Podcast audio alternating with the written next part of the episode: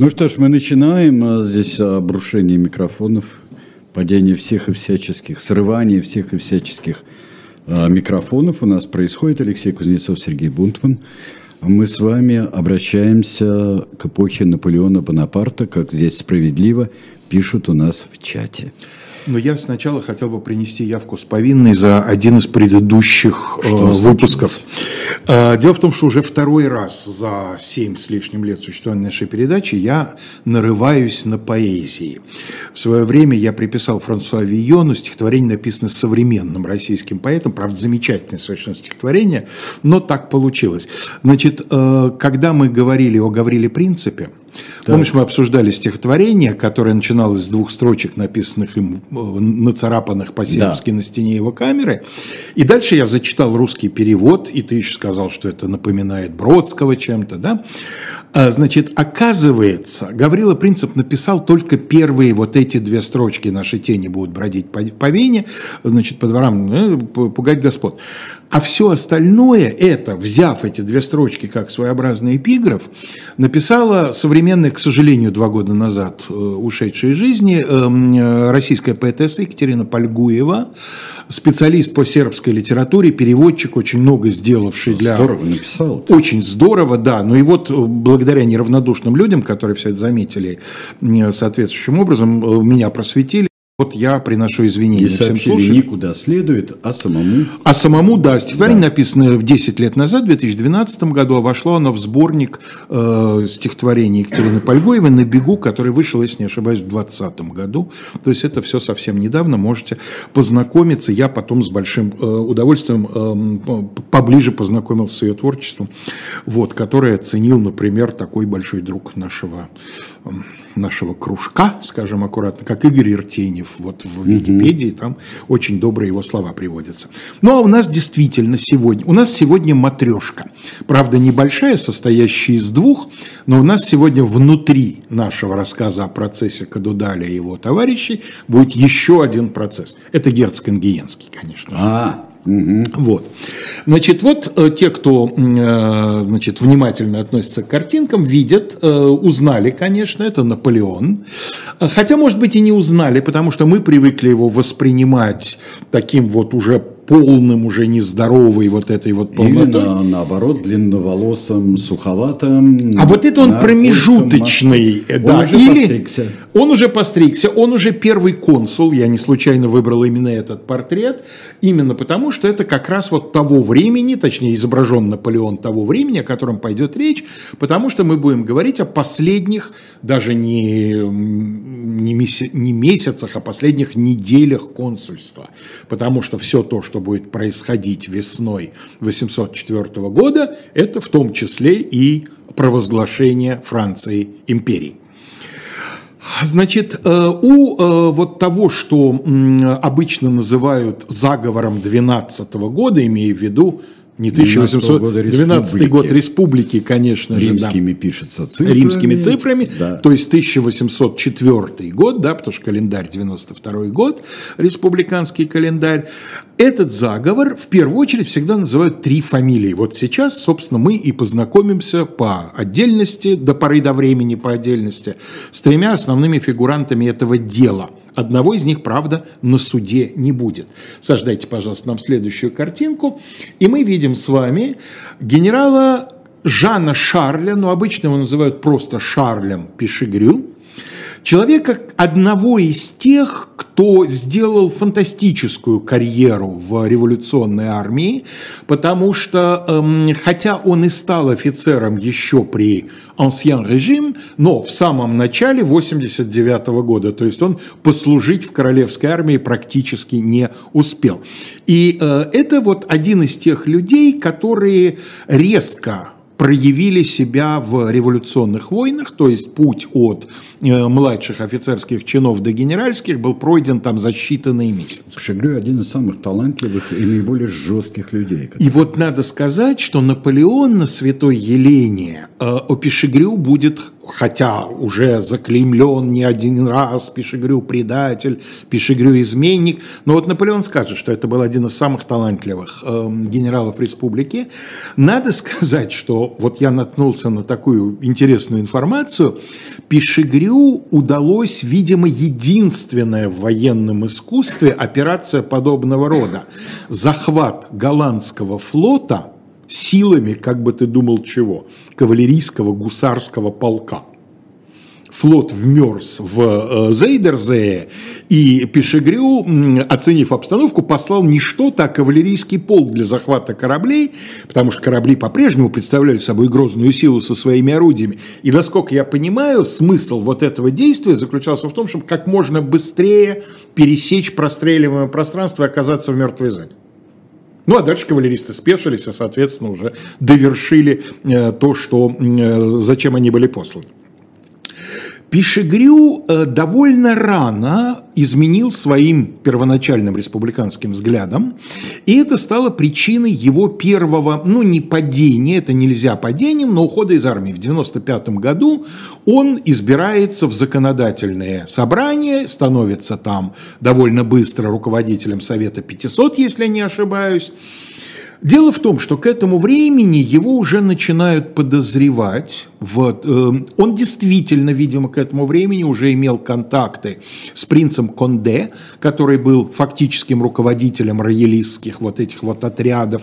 Я не знаю, насколько корректно их называть армией, потому что все-таки единой армией под единым командованием они не были. Насколько я понимаю, это вот все-таки такая армия полупартизанская, да, отдельные отряды с отдельными, как мы бы сейчас ну, сказали, где полевыми командирами. Нет, они то собирались, то, то разбирались, да. но, в общем, в любом случае он руководитель вот этого вооруженного роялистского, ну, скажем, сопротивления, что ли, можно так сказать. Вот.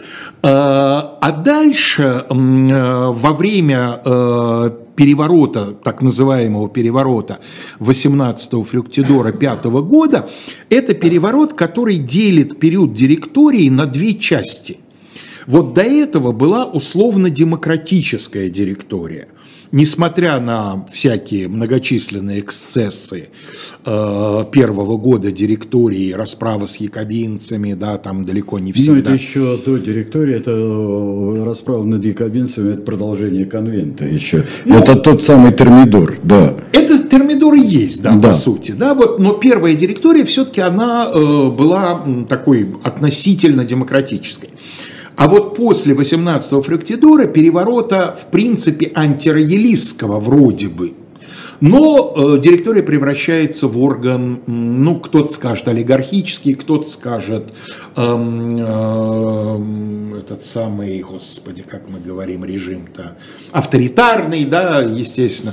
Но в любом случае, э, вот э, обычно критика директоров во главе с Барасом касается именно второй половины 97-го. После Фруктидора. Да, после Фруктидора, с 97-го, 90 Там на особые выборы, там особые... Э, но это, в это надо сейчас вникать. Нет, мы в это вникать не но будем. во всяком случае, там очень были... И это на самом деле диктатура появилась э, достаточная диктатура исполнительной власти, то есть директоров, которые и э, этот переворот был использован в том числе для того, чтобы избавиться от тех, кто вызывал недовольство директоров. Пешегрю оказался одним из них.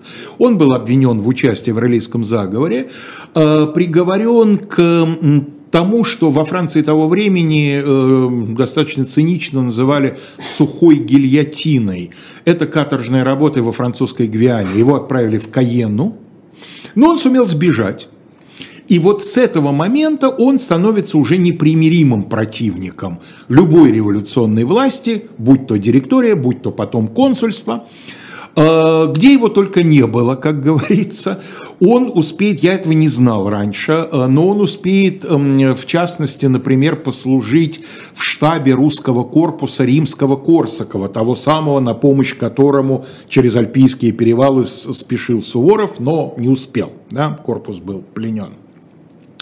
В конечном итоге, как почти все Э, такие вот непримиримые э, французские мигранты, а надо напомнить, что к этому времени э, действительно за пределами Франции остались либо те, кто не хотел возвращаться по каким-то личным причинам, потому что прижился в новом месте, да, ему там было хорошо, либо те, кто вот категорически не готов был идти ни на какие компромиссы.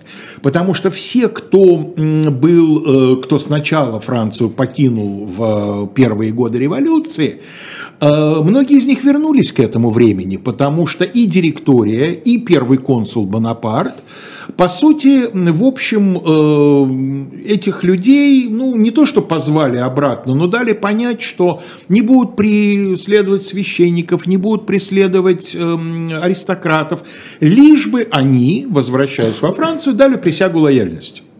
Даете присягу лояльности, не замешаны ни в каких таких уж слишком откровенных э, преступлениях против э, республики, ну и возвращайтесь. Поэтому вернулись многие. Вот те, кто не вернулся, это, это те, кто, что называется, поклялись, вот пока, так сказать, что мы вернемся только вслед за нашим королем. И как многие э, представители вот этой беспокойной публики, он оказался в Лондоне, где ждал своего часа. Сождайте нам, пожалуйста, следующего. Это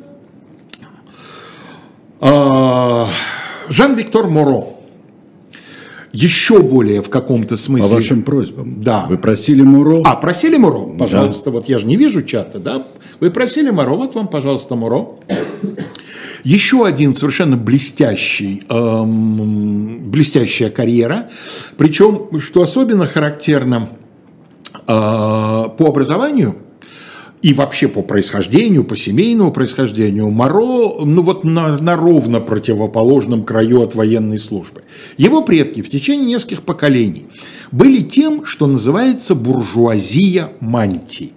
Было дворянство даже, мантии. Даже аристократия мантии, да? Было дворянство мантии. Дворянство это, мантии. так сказать, госслужба, госслужба это чиновники, да? И так далее. Ну, штатская, как бы. А это буржуазия мантии. То есть, в том числе, вот его предки, это провинциальные адвокаты. Это э, те, кто, значит, трудом, получая образование, составив себе там определенный капитал, вот они, э, значит, э, образуют такое привилегированную часть третьего сословия, скажем так. И отец его, человек э, достаточно, видимо, такой доминантный и жесткий, всем своим сыновьям, а Жан старший, но их там четверо или пятеро мальчиков было в этой семье, погодки, по-моему, он им всем сказал, так, все будете юристами, это не обсуждается. И наш герой, надо сказать, протестовал с этого, против этого самого начала. Он долго и плохо учился, там был предводителем студенческой ватаги раздолбаев. В результате там на обучение у него ушло в полтора раза больше времени, чем это должно было бы быть. Но в конечном итоге получил диплом. Уже после начала революции в 90-м, по-моему, году получил лицензию адвоката, но его влекло в армию он зачитывался книгами по военной истории. Вот у него, как у юного Наполеона, как у юного Суворова. Его друзья это были Ганнибал, Тюрен, Евгений Савойский, да, и другие, э, естественно, маршал Вабан другие знаменитые полководцы. И как только начинаются революционные войны, как только, он тут же, конечно, сбегает в Национальную гвардию. Причем он человек э, такой вот из серии, с одной стороны, конечно, с амбициями, с другой стороны, ради общего дела. Судите сами. Его довольно быстро избирают офицерами, в Национальной гвардии офицерские должности до подполковника включительно, если не ошибаюсь, выборные, то есть до командира батальона. А его избирают в офицеры, он, по-моему, чуть ли не до капитана успевает подняться. И тут выясняется, не хватает сведущих людей в артиллерии. А он во время своего юношеского увлечения в том числе проглотил и несколько артиллерийских учебников. Он говорит, я готов пойти в артиллерию и идет туда рядовым, поскольку в артиллерии его пока никем не избирали. Да. И там уже опять с нуля делает карьеру и тоже довольно быстро поднимается до офицерского звания. Моро и Пешегрю хорошо между собой знакомы, потому что Муро начинает свою службу под начальством Пешегрю, затем довольно быстро превратится в крупного самостоятельного полководца. А, вот у Моро, как у полководца, две такие вершины. Да? Вот у Бонапарта их очень много, да? Аустерлиц, там то все. А у Моро две. Причем э, вторая Гоген-Линден – это уже 1800 год, это уже при консуле Бонапарте, это даже уже после Маренго. А первая, как ни странно, это отступление. Да, вот редко отступление становится блестящей операцией, которую потом человеку ставят заслугу. Ну, Багратион. Суворов, по сути, ведь то, что вторая да, да, да. швейцарский да, отход, поход, да. это же отступление, да, блестящая ретират. Багратион, конечно же. Отступление к Ульмюцу, да. И не только у Багратиона, на самом деле, в его карьере несколько блестящих отступлений. Вот Моро, первое, чем он прославится как самостоятельный командующий, это отступление через теснины Шварцвальда 40 дней в, через дефиле, то есть через наиболее рискованные э, с точки зрения отступающего эм, э, ландшафт, он блестяще выводит, так сказать, свои войска, понеся минимальные потери.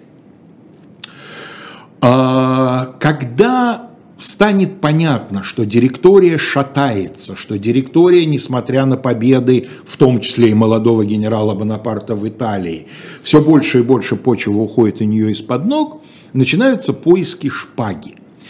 И мы лучше всего, естественно, знаем, что шпагу искал в частности Сиес. Долго ждавший своего часа, это же он ответил, я выживал, да? А, Жи... это Аббат Сиес. Я все вспоминал, кто ответил, да, я оставался в живых. Я да? оставался в живых, да, j'ai vécu. Нет, нет, нет, j'ai vécu это я наоборот, je restais vivant. Resté vivant. Да. Я оставался... Что вы делали, когда Мирабо произносил речь? Да, я да. оставался жив.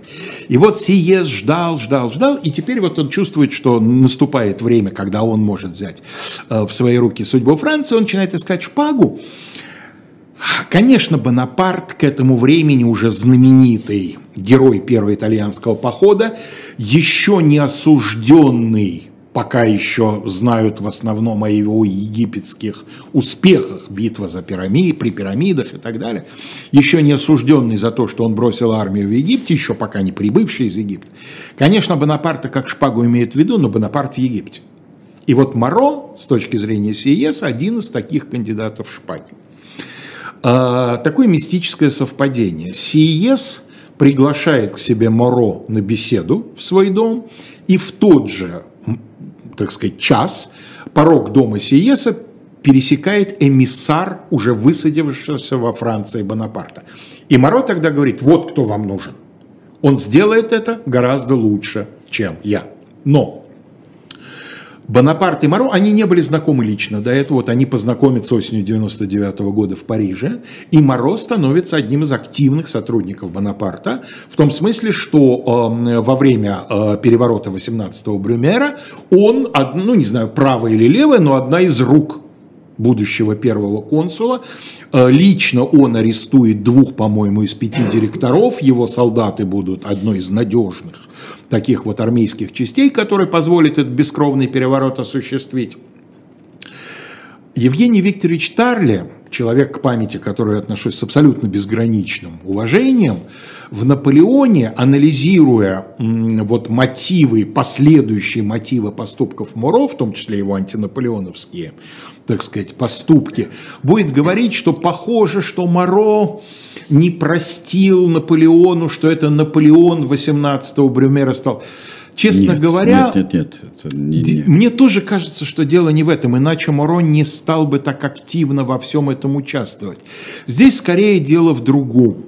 Я не думаю, что это только личное честолюбие, личные амбиции, хотя, конечно, полностью этого э, отрицать нельзя. Любой человек полководчески одаренный, он не может не быть амбициозным и хотя бы немножко тщеславным. Но я думаю, что здесь дело в том, что Моро, скорее всего, не может простить Наполеону того, что будет после 18-го Брюмера. Вот этого консульства, вот этого отхода от республиканизма, да, вот этого все более и более очевидного скатывания к новой монархии, там, да, автократия, автократия. и потом монархия. Угу. Автократия. Тем более, что Наполеон ведь сразу, да, сначала было объявлено, что три консула имеют равные э, полномочия, и очень быстро стало понятно, что есть первый консул, есть два других, там КМБСРС или Бренд, чье мнение носит, скажем так, консультативный характер. Теперь нам нужен третий. Пожалуйста, Саш. Вот он. Это, собственно, человек, который вынесен в анонс нашей сегодняшней передачи. Это Жорж Кадудаль.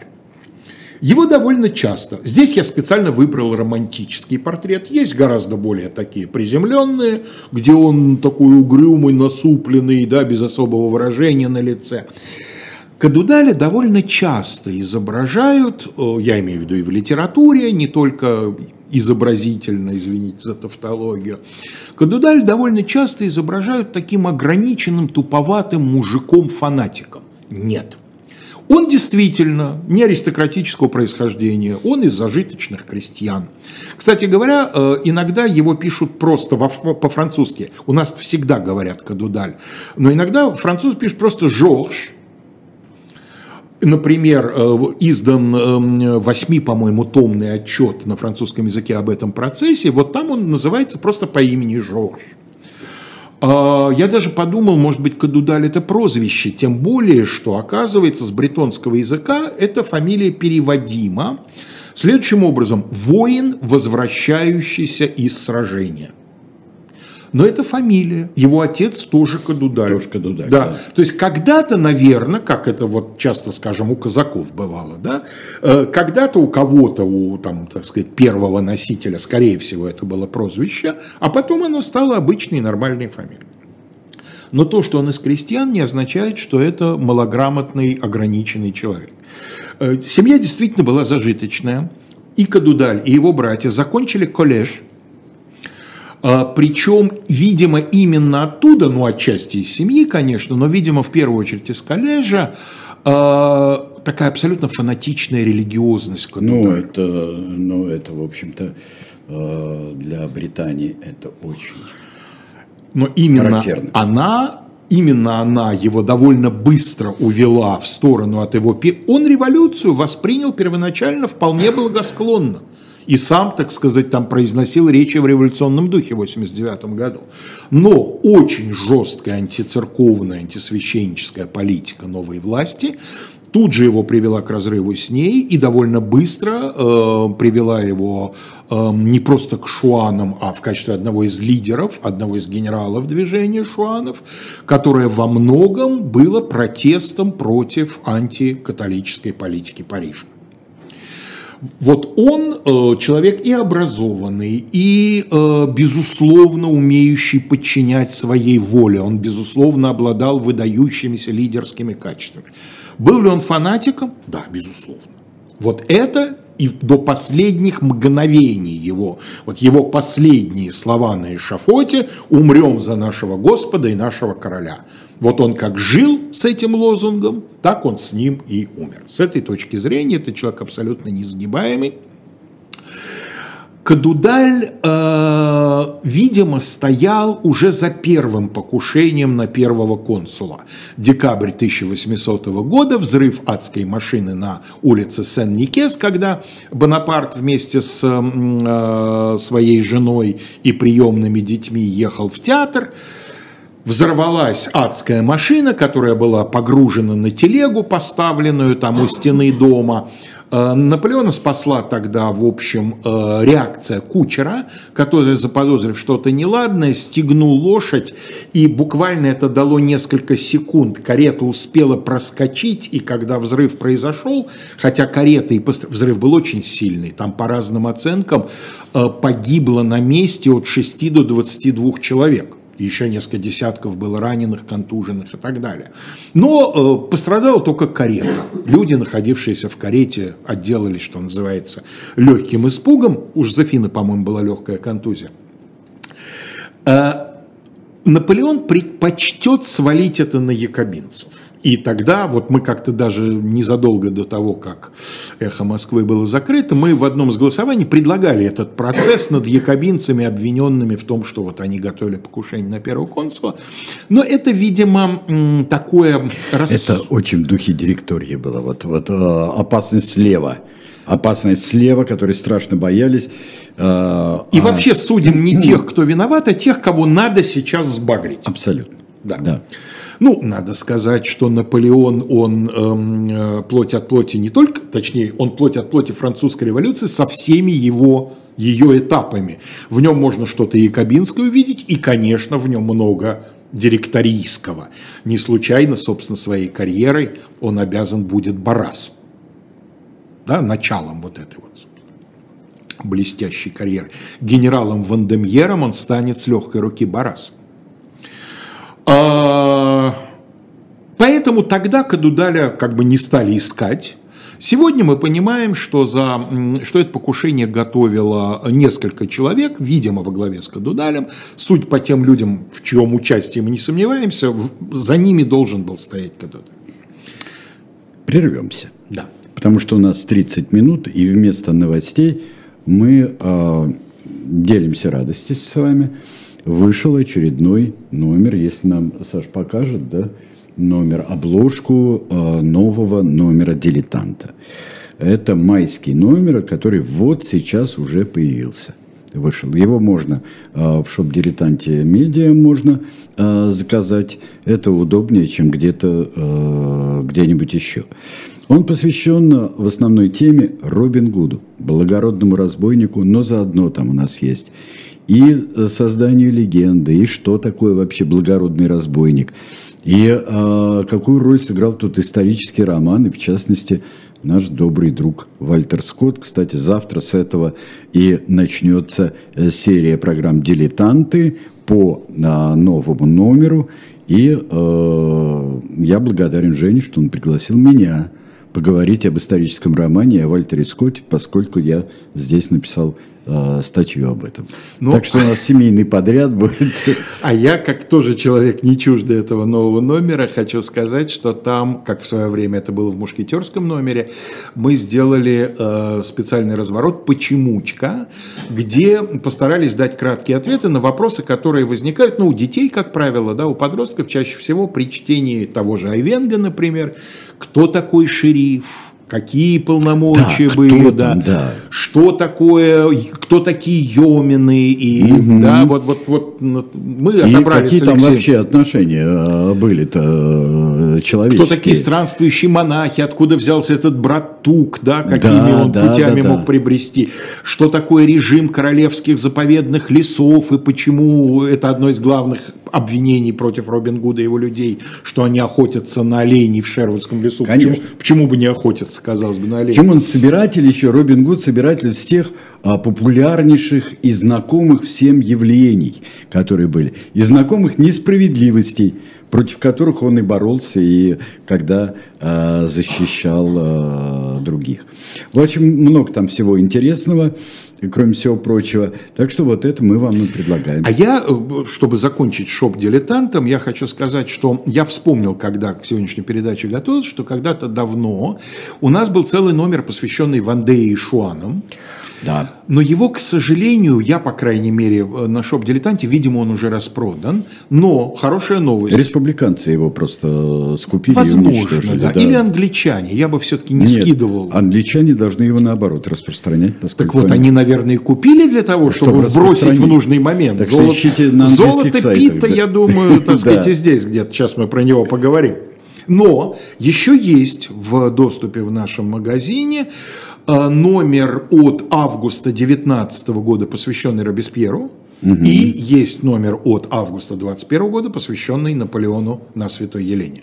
Так что вот кого сегодняшняя как бы тема в широком смысле заинтересует, вы можете эти номера Не там ленитесь, кстати, чтобы э, последнее, чтобы архивные номера э, дилетанта получить, не ленитесь, у нас не ленитесь, потому что у нас э, книжка Э, э, книжки занимают много места, надо прокрутить чуть-чуть. Да, там и пару там раз все, нужно кликнуть, добавить да, еще, да, и тогда и все, все, все, все, все дилетанты пойдут. Все, вернемся к нашим Так, Саш, давайте кадудаль, нам следующую картинку. Еще одного человека в красивом мундире нам покажите, пожалуйста.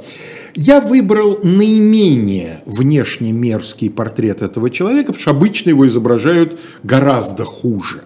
С узкими, с прищуренными глазами, с тонкими губами, то ли сладострастника, то ли садиста, то ли что-то. А тут вполне нормальный парадный портрет в имперском мундире. Это Жозеф Фуше.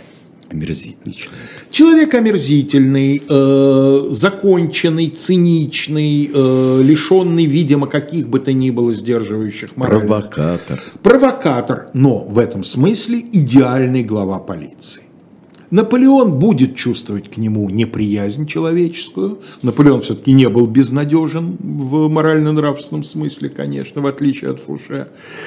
И пару раз пробовал от Фуше, от его услуг отказаться. И вот, собственно говоря, события 804 года, по признанию подавляющего большинства э, людей, которые занимаются этой эпохой, я имею в виду историков, это в значительной степени, спор идет только о том, в какой именно степени. Это конструкция, выстроенная Фуше для того, чтобы вернуться, потому что в 1802 году Наполеон попытался от его услуг министра полиции отказаться. А на самом деле, конечно, Фуше не выдумал этого заговора. Заговор был, за этим заговором стояли, скорее всего, три совершенно определенных человека, носящих очень громкие имена.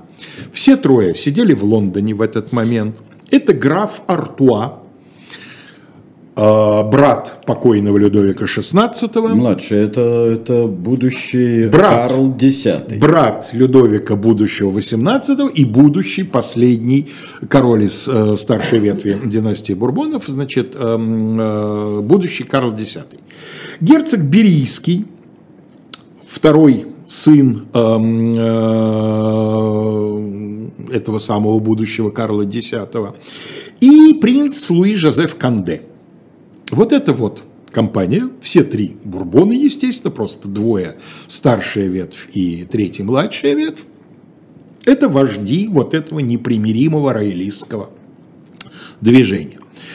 Э, Поэтому Фуше заговора не конструирует, и Кадудаль, и э, Пишегрю, они как бы, эм, русское слово не приходит эм, на язык, волонтировали, они рвутся в бой, да, это их, так сказать, убеждение.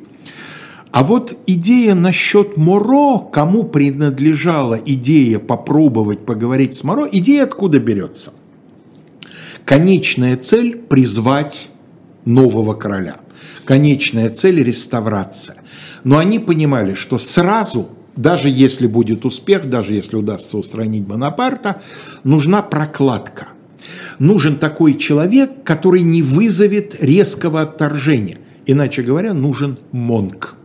Вот если брать аналогию с ну, английской кстати революцией... говоря, это всю директорию монтовская идея была и пугалом, и была привлекательна. Нужен потому он. что на самом деле Бонапарт, а, Бонапарт представлялся как новый Монт, Конечно, посадивший безусловно. снова Стюартов после Кромвеля. Так вот, нужно этого не нашего Монка заменить нашим Монком, популярным в армии человеком, популярным во Франции человеком, Марокко этому времени, как раз конец 800 года, его величайшая победа над австрийцами при Гоген-Линдене, которая ставит его, если не в один ряд с Бонапартом, то, по крайней мере, недалеко от него.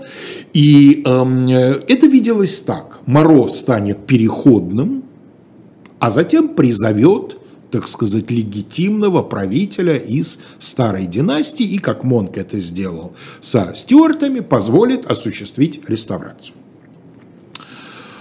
А, Кадудаль и Пешегрю пробираются во Францию. Кадудаль подпольщик с большим стажем, он туда пробирается еще в августе 1803 года, Пешегрю попозже. А, судя по всему, Моро по крайней мере, других у нас э, известий нет. Морозко Дудалем вообще отказался иметь дело. С его точки зрения он так сказать, фанатик и представитель вот тех вандейских мужиков, э, которые там, так сказать, убивали революционных офицеров да, и так далее, и так далее, с ними иметь дело нельзя. Пишегрю, бывший начальник, Пишегрю с ним человек одного круга, и Пишегрю он дает такой ответ, что о реставрации монархии со мной говорить бесполезно. Да? Вот на это я не пойду никогда, я человек твердых республиканских взглядов. А вот если мы ограничимся разговором о том, что надо сместить Бонапарта, вот здесь можно поговорить. Вот вроде бы договоренность была достигнута на таком уровне. Впрочем, никаких действий предпринять они не успели. Есть две точки зрения меньше, меньшинства – что э, Кадудали и Пешегрю смогли добраться до Франции, потому что французская полиция их проморгала, но большинство склонно верить в то, что Фуше с самого начала через свою агентуру за ними следил и просто ждал подходящего момента. Вел их, да? Он вел их. Нужно, чтобы они встретились, нужно посмотреть, как отреагирует Моро, нужно посмотреть, кто вообще во Франции будет вовлечен в орбиту этого заговора. А затем, видимо, э, Фуше решает, что все достаточно, пора, надо брать. Первым арестовывают Моро 15 февраля 804 года. Через две недели, 28 февраля, хватают Пишегрю. Больше всех пришлось повозиться с Кадудалем. Дайте нам, пожалуйста, следующую картинку. О, нет, Эту оставьте, Саш. Сейчас мы к этому человеку перейдем. Угу. Там у меня есть картинка задержания Кадудали, но чуть позже ее посмотрим. Ничего особенного. Кадудаль, конечно, не дал себя взять просто так. Устроила там целая бойня была. Одного полицейского убил, нескольких э, тех, кто пытался его задержать, ранил. Когда его привели на допрос к полицейскому офицеру, тот начал упрекать. Вот что же вы убили полицейского, а у него было несколько детей. На это Кадудаль совершенно спокойно ответил, а что же вы, зная меня, не послали арестовывать меня неженатых? Ну, вы же понимали, что я буду сопротивляться. Вы сами и виноваты, да, что дети остались без отца. Вот. Их арестовывают, а тем временем э, самый, пожалуй, известный разворот этой драмы – на первых этапах следствия эм, просачивается информация, что, дескать, к заговору должен был примкнуть один из принцев Бурбонов. И вот здесь кто именно подсказывает Наполеону кандидатуру, здесь разноголосится. Кто-то ставит на Толейрана, кто-то на Фуше, кто-то считает, что сам Наполеон назвал эту фамилию, но так или иначе возникает Луи Антуан Анри де Бурбон Канде, герцог Энгиенский. Энгиенский. Как все Канде, сначала герцог Энгиенский. Сначала да. герцог Энгиенский. Он имел за своими плечами определенное военное прошлое, он повоевал в армии герцога Брауншвейгского, из него не надо изображать совсем уж непричастного к политике человека. Но факт в том, что он уже несколько лет живет за границами Франции, но недалеко от границы, в Бадене он живет. И, в общем, ни к чему, никакой роялистской вот этой вот оппозиции больше отношения не имеет. Есть разные версии, почему именно его фамилия всплыла, но так или иначе она всплыла. И дальше два варианта э, того, как он был захвачен. Э, чаще встречается вариант, что специальный отряд «Драгун» был послан, нарушил границу, захватил его и перетащил на французскую сторону. Евгений Викторович Тарли остроумно пишет в «Наполеоне», что власти Бадена, видимо, были так счастливы, что их не захватили с собой, что не стали э, поднимать э, значит, по этому поводу никакого шума. Есть другая версия. Саш, дайте нам еще одну картиночку. Эм, приятное лицо, не правда ли, да? да. Этого человека называют супершпионом Джеймсом Бондом Наполеона. Это Шульмейстер. Карл Людвиг Шульмейстер – уроженец Эльзаса, одинаково хорошо от рождения говоривший на французском и немецком языке, действительно удачливый шпион, особенно развернувшийся в кампанию 809 года против Австрии, за что потом, собственно, и поплатился карьерой, потому что когда Наполеон женился на Марии Луизе, Шульмейстеру это припомнили, хм. что он против австрийцев, против родственников императора. Но, тем не менее, такой ловкий человек. Вот э, есть вторая версия, что он значит, задержал на французской стороне женщину, в которой, которой герцог Ингиенский был увлечен, заставил ее написать э, ему слезное письмо о помощи и просто-напросто ждал в засаде. То есть, по второй версии, герцог сам влюбленный примчался на французскую территорию. Ну, я думаю, что это такая более романтическая история. В общем, неважно, он был схвачен. Вот в, э, как бы по контрасту с тем, как, как будет организован суд над Кадудалем и Моро, с герцогом Ингенским это даже комедии суда назвать трудно. Это, в общем, по сути, просто-напросто убийство бессудное. Ну, вывели и расстреляли Ну как, замке. нет, образовали трибунал э, из семи членов с генералом Юленом во главе, так сказать, положенным количеством полковников и одним, по-моему, подполковником в составе. Про генерала Юлена мы говорили несколько лет назад, когда у нас был заговор генерала Мале, заговор 12 года. Юлен как раз в это время был комендантом Парижа, и он был одним из ну, тех, да. кто этот заговор ликвидировал. Но э, суд продолжался в течение двух часов. Ни одного свидетеля не было допрошено. Эм, герцогу Ингиенскому, по сути, не дали возможности никак себя защищать. Ему предъявили все, что можно. Поднял оружие против республики, предложил свои услуги английскому правительству, принимал, поддерживал агентов английского правительства, возглавил группу французских эмигрантов, вел разведку в Страсбурге, был одним авторов и соучастников заговора против жизни первого консула. Ну вот первое поднял оружие против Французской Республики, и то это касалось периода ранних революционных войн, когда в чем, в общем, у герцога... кого обвиняли. Все уже, давно уже амнистия, давно, давно да. амнистия, да, уже давно да. многие. Но это в стиле, это в стиле э, позднего конвента вообще, честно говоря. И расстрел ночью во рву, во рву да? Винсентского замка э, с историей о том, что якобы письмо герцог успел написать Наполеону, но Наполеон не получил этого письма, и Наполеон сам э, потом на Святой Елене, ну, он много чего говорил, в том числе и достаточно взаимоисключающего. А, при этом надо, наверное, добавить, что знаменитая фраза «это хуже, чем преступление» – это ошибка, которая была сказана именно по этому поводу и которая приписывается реже Толерану, чаще Фуше, не произнесена ни тем, ни другим. На самом деле это Боле де ла председатель законодательной секции Госсовета, один из авторов знаменитого Наполеоновского Но, кодекса. Гражданского кодекса. Один из сотрудников а, да. Ну, а дальше начинается, после этого расстрела, начинается роман «Война и мир». Совершенно Толстого, верно. Да. Совершенно верно. Салон Анны Шер, Через да. некоторое короткое непродолжительное время, сождайте нам, пожалуйста, следующую картинку, а, по официальной версии покончит с собой в камере генерал Пешегрю. Здесь изображено как, согласно официальной версии, он покончил с собой. Он э, удушил себя собственным галстуком, но не повесившись, как обычно делают, да, а он закрутил его при помощи деревянной палки. Как город-то. Честно говоря, у всех это тогда уже, так сказать, вызвало подозрение. Ну и известно, что, в общем, э, человек э, все-таки снабжен определенным количеством эм, защитных механизмов, и если ты не обученный ниндзя, то довести вот таким образом акт самоубийства Хотя до конца чрезвычайно сложно. По, всему, по всему своему... Кудудаль, может быть, и смог бы.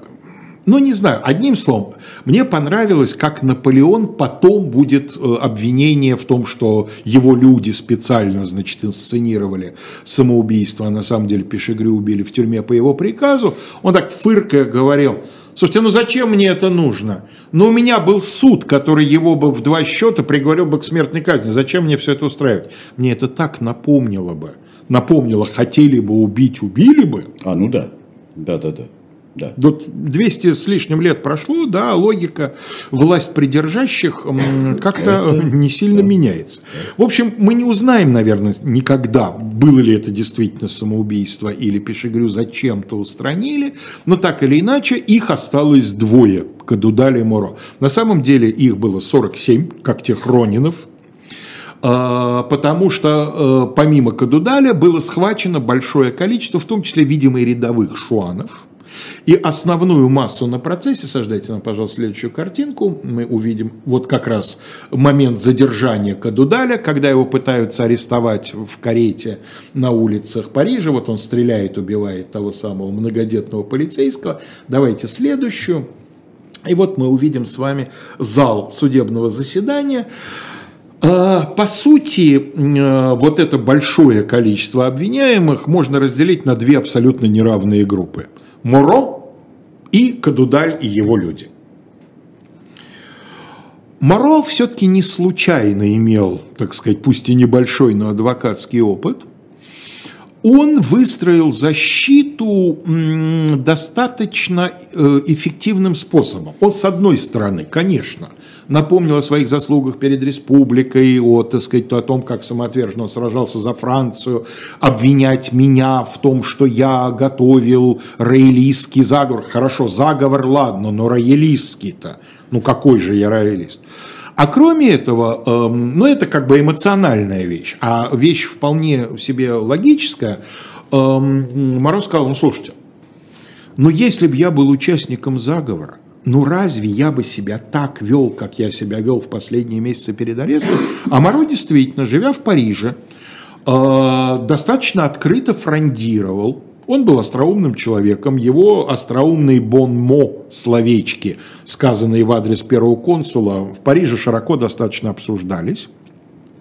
То есть он э, упирал на то, что если бы я был участником заговора, вот я смотрите, Пишегрю-то сидел тише травы ниже воды, точнее наоборот, ни, выше, ниже, ниже травы, травы тише, тише воды, воды. Да. да. Вот, его там искать пришлось, а я вот он у всех на виду был и ни, никоим образом своих оппозиционных настроений не скрывал. Думаю, что не последнюю роль в том, что Моро дали всего два года, а потом довольно быстро, так сказать, Наполеон заменил его на высылку из страны, сыграло то, что Наполеон все-таки, скорее всего, не верил в то, что Моро действительно участник роялистского заговора. Вообще отношение Наполеона к Моро интересны. А, значит, когда у нас была, у нас же передача о суде над Моро была когда-то отдельная, я ее переслушал. Я тогда довольно, э, я помню, довольно большую работу проделал. Я залез в мемориал Ласказа, мысли угу. узника Святой Елены, и подсчитал, что в переводе на обычные книжные страницы Наполеон на Святой Елене о Моро наговорил страниц на 30. То есть его эта тема не отпускала. Моро уже не было в живых, он погиб осенью 13 года от французского ядра. И вот э, основной лейтмотив наполеоновских воспоминаний, да, Маро, ну вот он генерал второсортный, уж, конечно, мне не чита, там, да ну что вы, да ну я не видел в нем соперника даже приблизительно. И один раз он проговорился. Он захотел высказаться афористично, кратко, и высказался примерно так. Э, между нами не было вражды, но нас было двое, а нужен был один. Опа! Да, проговорился, вот, он, конечно, тогда считал его своим соперником. Ну, дальнейшая судьба Моро хорошо известна. Он эмигрирует в некоторое время просидит в Испании в блокаде, потом сумеет добраться до Соединенных Штатов, будет жить в Пенсильвании. У него были два хобби, охота и рыбалка. Вот он значит, будет заниматься охотой и рыбалкой. А тем временем целенаправленно на него будут охотиться агенты российского правительства. Идея зазвать Моро на русскую службу и противопоставить его Наполеону будет чрезвычайно популярной. Трижды к нему будут делать подходы. Один раз к нему пришлют, кстати, сына Петра Палина, молодого начинающего дипломата Федора Петровича, с большой суммой денег. Не будет получаться. Мороз сначала откажется, потом начнет колебаться. С третьей попытки. И то его не на русскую службу, на шведскую, к старому знакомому Бернадотту, да, наследному принцу Юхану и он будет присутствовать в сражении при Дрездене, которое э, станет для него последним, он будет присутствовать не в качестве фельдмаршала русской службы, как иногда эм, э, пишут, э, он будет как наблюдатель от объединенного командования. Но действительно, генерал Моро похоронен в 300 метрах от Михаила Леоновича Кутузова, наискосок от Казанского собора. Святой Екатерины. В базилике Святой Екатерины. И на могильной плите написано по-русски «Фельдмаршал Моро». Он не был не только фельдмаршалом русской службы, он даже на русскую службу официально принят не был. Но посмертно в 14 году Людовик XVIII сделает и Кадудаля, и Моро маршалами Франции. Поэтому сегодня у нас нет маршалов, у нас аналоги фельдмаршалы, соответственно, на могиле Моро вы увидите надпись «Фельдмаршал Моро». Вот, Кадудаль на процессе абсолютно ничего не скрывает, все берет на себя, ругается, лается, значит, э, там периодически там председатель суда угрожает вообще его из зала вывести, Кадудаль продолжает огрызаться. Ну и в конечном итоге, э, надо сказать, что процесс Наполеон категорически отказался устраивать военный трибунал. Их судил гражданский суд – у них были адвокаты. Они, э, суд, добросо... суд продолжался около двух недель. Он добросовестно заслушал более 150 свидетелей. Так обычно делают, в отличие от герцога Ингиенского. Почему за три месяца до этого с ним торопились так, что прям вот расстреляли, даже утра не дождались, да? А тут вот так не торопясь, вальяжно, потому что с герцогом Ингенским было понятно, что с доказательствами совсем швах. А тут с доказательствами было, в общем-то, неплохо. А, Фуке, видимо, через свою агентуру действительно Фуше. их... Фуше, прошу прощения, конечно. Фуше, видимо, действительно их вел на протяжении уж недель точно, а возможно и месяцев. Поэтому в результате не случайно 8 томов материалов процесса изданы. Было что предъявить, было, была уверенность в том, что, э, так сказать, широкая общественность увидит в том, что этот э, процесс, значит, э, легитимный, законный. Была, кстати, милость проявлена из, ну, Моро откидываем, да, 46 человек у нас остается, более половины вообще было оправдано просто оправдано.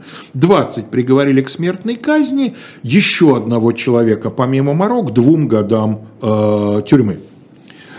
Э, казнили и того меньше. Казнили вместе с Кадудалем, по-моему, 12 человек. Вот. Значит, соответственно, 10 июня 2004 года процесс закончился. Через две недели, 25 июня, Кадудаль и его значит, подельники были а, гильотинированы. Пока все это шло, пока все это готовилось, Сенат, Сенату с консультом было постановлено, что середина мая 900, 1804 года было постановлено, что Франция становится империей, а Наполеон императором всех французов. Да, такая вот да. интересная формула. Надо сказать, что ну, до реставрации монархии еще долго, до реставрации монархии еще 10 лет. Тут Кадудаль, конечно, не дотерпел бы, а вот до прекращения, полного прекращения каких бы то ни было церковных преследований он вполне мог дожить.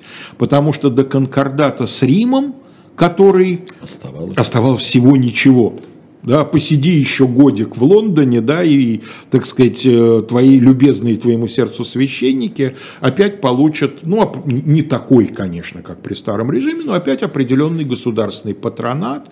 И хотя по-прежнему многие французы будут оставаться либо безбожниками, либо агностиками, все-таки революция в этом смысле многое сделала, но потихонечку традиция будет брать свое. Традиция, но особенно в родной Британии – и, э, и церкви быстренько опять наполнятся да. прихожанами, государство будет на это взирать вполне индифферентно, да, поэтому, э, в принципе, э, если бы Кудудаль еще некоторое время прожил, но он, видимо, относился к числу тех людей, которые не ставят перед собой задачу прожить долго, скажем Совершенно так. верно. Что касается Фуши э, и Британии, и Шуанов – Последний всплеск шуанов э, и интригу Жозеф Фуше изумительно в своем первом романе описала Норе де Бальзак. Это роман «Шуаны», и вот уж где все становится понятно – это в этом романе. А Обязательно. фильм Шуаны снят по роману? Нет, или... был, был фильм, старый фильм э, Шуаны по Бальзаку, но а тот фильм, конечно, и изобретенный. А, фильм совсем про другое. Потому что он, как мне кажется, про более ранние времена. Он про более он ранние про, времена. Про, про пик как а раз. это движения. А, был очень хороший фильм Шуаны по Бальзаку. Был фильм черно-белый, замечательный совершенно фильм.